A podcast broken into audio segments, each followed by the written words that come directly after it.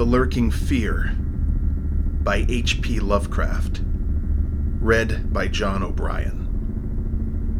Chapter 3 What the Red Glare Meant. On the tempest racked night of November 8th, 1921, with a lantern which cast charnel shadows, I stood digging alone and idiotically in the grave of Jan Martense. I had begun to dig in the afternoon because a thunderstorm was brewing. And now that it was dark and the storm had burst above the maniacally thick foliage, I was glad. I believe that my mind was partly unhinged by events since August 5th. The demon shadow in the mansion, the general strain and disappointment, and thing that had occurred at the hamlet in an October storm. After that thing, I had dug a grave for one whose death I could not understand. I knew that others could not understand either, so let them think Arthur Munroe had wandered away. They searched, but found nothing. The squatters might have understood, but I dared not frighten them more. I myself seemed strangely callous. That shock at the mansion had done something to my brain, and I could think only of the quest for a horror now grown to cataclysmic stature in my imagination. A quest which the fate of Arthur Munroe made me vow to keep silent and solitary.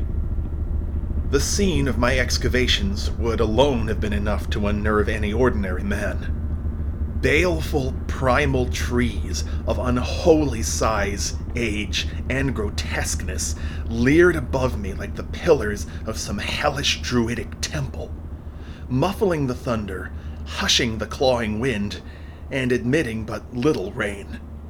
Beyond the scarred trunks in the background, illuminated by faint flashes of filtered lightning, rose the damp, ivied stones of the deserted mansion. While somewhat nearer was the abandoned Dutch garden, whose walks and beds were polluted by a white fungus, fetid, overnourished vegetation that never saw full daylight. And nearest of all was the graveyard where deformed trees tossed insane branches as their roots displaced unhallowed slabs and sucked venom from what lay below. Now and then, beneath the brown pall of leaves that rotted and festered in the antediluvian forest darkness, I could trace the sinister outlines of some of those low mounds which characterized the lightning pierced region. History had led me to this archaic grave. History, indeed, was all I had after everything else ended in mocking Satanism. I now believed that the lurking fear was no material thing, but a wolf fanged ghost that rode the midnight lightning. And I believed, because of the masses of local tradition I had unearthed in search with Arthur Munroe, that the ghost was that of Jan Martense, who died in 1762. This is why I was digging, idiotically, in his grave. The Martense mansion was built in 1670 by Gerrit Martense, a wealthy New Amsterdam merchant who disliked the changing order under British rule, and had constructed this magnificent domicile on a remote woodland summit whose untrodden solitude and unusual scenery pleased him. The only substantial disappointment encountered in this site was that which concerned the prevalence of violent thunderstorms in summer. When selecting the hill and building his mansion, Mynheer Martense had laid these frequent natural outbursts to some peculiarity of the year. But, in time, he perceived that the locality was especially liable to such phenomena. At length, having found these storms injurious to his head, he fitted up a cellar into which he could retreat from their wildest pandemonium. Of Gerrit Martense's descendants, less is known than of himself, since they were all reared in hatred of the English civilization and trained to shun such of the colonists as accepted it. Their life was exceedingly secluded, and people declared that their isolation had made them heavy of speech and comprehension. In appearance, all were marked by a peculiar inherited dissimilarity of eyes, one generally being blue and the other brown. Their social contacts grew fewer and fewer, till, at last, they took to intermarrying with the numerous menial class about the estate. Many of the crowded family degenerated, moved across the valley, and merged with the population which was later to produce the pitiful squatters. The rest had stuck sullenly to their ancestral mansion, becoming more and more clannish and taciturn, yet developing a nervous responsiveness to the frequent thunderstorms. Most of this information reached the outside world through young Jan Martense, who, through some kind of restlessness, joined the colonial army when news of the Albany Convention reached Tempest Mountain. He was the first of Gerrit's descendants to see much of the world. And when he returned, in 1760, after six years of campaigning, he was hated as an outsider by his father, uncles, and brothers, in spite of his dissimilar Martense eyes. No longer could he share the peculiarities and prejudices of the Martenses, while the very mountain thunderstorms failed to intoxicate him as they had before. Instead, his surroundings depressed him, and he frequently wrote to a friend in Albany of plans to leave the paternal roof. In the spring of 1763, Jonathan Gifford, the Albany friend of Jan Martense, became worried by his correspondent's silence, especially in view of the conditions and quarrels at the Martense mansion. Determined to visit Jan in person, he went into the mountains on horseback. His diary states that he reached Tempest Mountain on September 20th, finding the mansion in great decrepitude. The sullen, odd eyed Martenses, whose unclean animal aspect shocked him, told him in broken gutturals that Jan was dead. He had, they insisted, been struck by lightning the autumn before and now lay buried behind the neglected sunken gardens. They showed the visitor the grave, barren and devoid of markers. Something in the Martins' manner gave Gifford a feeling of repulsion and suspicion. And a week later he returned with spade and mattock to explore the sepulchral spot. He found what he expected a skull crushed cruelly as if by savage blows. So, returning to Albany, he openly charged the Martenses with the murder of their kinsman. Legal evidence was lacking, but the story spread rapidly round the countryside, and from that time the Martenses were ostracized by the world.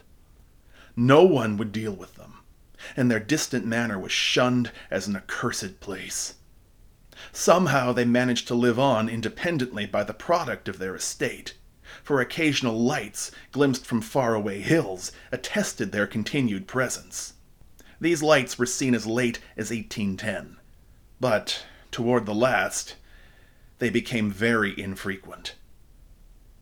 Meanwhile, there grew up about the mansion and the mountain a body of diabolic legendry. The place was avoided with double assiduousness, and invested with every whispered myth tradition could supply. It remained unvisited till 1816, when the continued absence of lights was noticed by the squatters. At that time, a party made investigations, finding the house deserted and partly in ruins. There were no skeletons about, so that departure rather than death was inferred. The clan seemed to have left several years before, and improvised penthouses showed how numerous it had grown prior to its migration.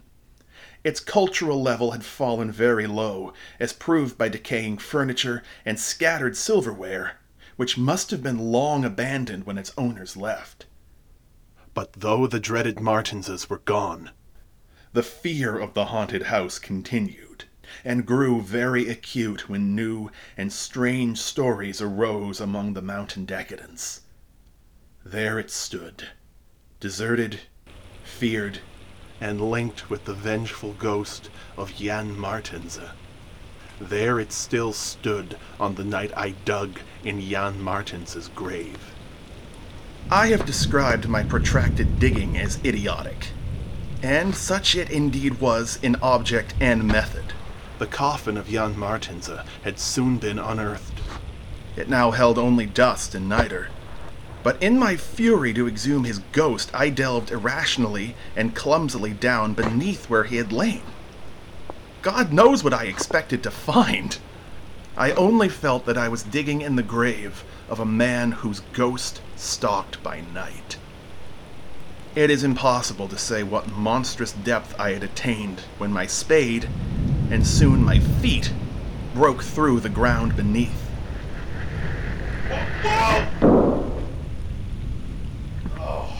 The event, under the circumstances, was tremendous. For in the existence of a subterranean space here, my mad theories had terrible confirmation. My slight fall had extinguished the lantern, but I produced an electric pocket lamp and viewed the small horizontal tunnel which led indefinitely away in both directions. It was amply large enough for a man to wriggle through and though no sane person would have tried at that time, I forgot danger, reason, and cleanliness in my single minded fever to unearth the lurking fear. Choosing the direction toward the house, I scrambled recklessly into the narrow burrow, squirming ahead blindly and rapidly, and flashing but seldom the light I kept before me. What language can describe the spectacle of a man lost in infinitely abysmal earth? Pawing, twisting, wheezing, scrambling madly through sunken convolutions of immemorial blackness without an idea of time, safety, direction, or definite object. There is something hideous in it, but that is what I did. I did it for so long that life faded to a far memory, and I became one with the moles and grubs of nighted depths. Indeed, it was only by accident that after interminable writhings I jarred my forgotten electric lamp alight, so that it shone eerily along the burrow of caked loam that stretched and curved ahead. I had been scrambling in this way for some time so that my battery had burned very low, when the passage suddenly inclined sharply upward, altering my mode of progress. And as I raised my glance, it was without preparation that I saw, glistening in the distance, two demoniac reflections of my expiring lamp. Two reflections glowing with a baneful and unmistakable effulgence and provoking maddeningly nebulous memories. I stopped automatically, though lacking the brain to retreat. The eyes approached, yet of the thing that bore them, I could distinguish only a claw. But what a claw! Then, far overhead, I heard a faint crashing which I recognized. It was the wild thunder of the mountain, raised to hysteric fury. I must have been crawling upward for some time, so that the surface was now quite near. And as the muffled thunder clattered, those eyes still stared with vacuous viciousness. Thank God I did not then know what it was. Else I should have died. But I was saved by the very thunder that had summoned it. For after a hideous wait, there burst from the unseen outside sky one of those frequent mountainward bolts, whose aftermath I had noticed here and there as gashes of disturbed earth and fulgurites of various sizes. With cyclopean rage, it tore through the soil above that damnable pit, blinding and deafening me, yet not wholly reducing me to a coma. In the chaos of sliding, shifting earth, I clawed and floundered helplessly till the rain on my head steadied me. And I saw that I had come to the surface in a familiar spot. A steep, unforested place on the southwest slope of the mountain. Recurrent sheet lightnings illumined the tumbled ground and the remains of the curious low hummock which had stretched down from the wooded higher slope. But there was nothing in the chaos to show my place of egress from the lethal catacomb. My brain was as great a chaos as the earth. And as a distant red glare burst on the landscape from the south, I hardly realized the horror I had been through. But when, two days later, the squatters told me what the red glare meant, I felt more horror than that which the mold burrow and the claw and eyes had given. More horror because of the overwhelming implications. In a hamlet 20 miles away, an orgy of fear had followed the bolt which brought me above ground, and a nameless thing had dropped from an overhanging tree into a weak roofed cabin. It had done a deed, but the squatters had fired the cabin in frenzy before it could escape. It had been doing that deed at the very moment the earth caved in on the thing with the claw and eyes.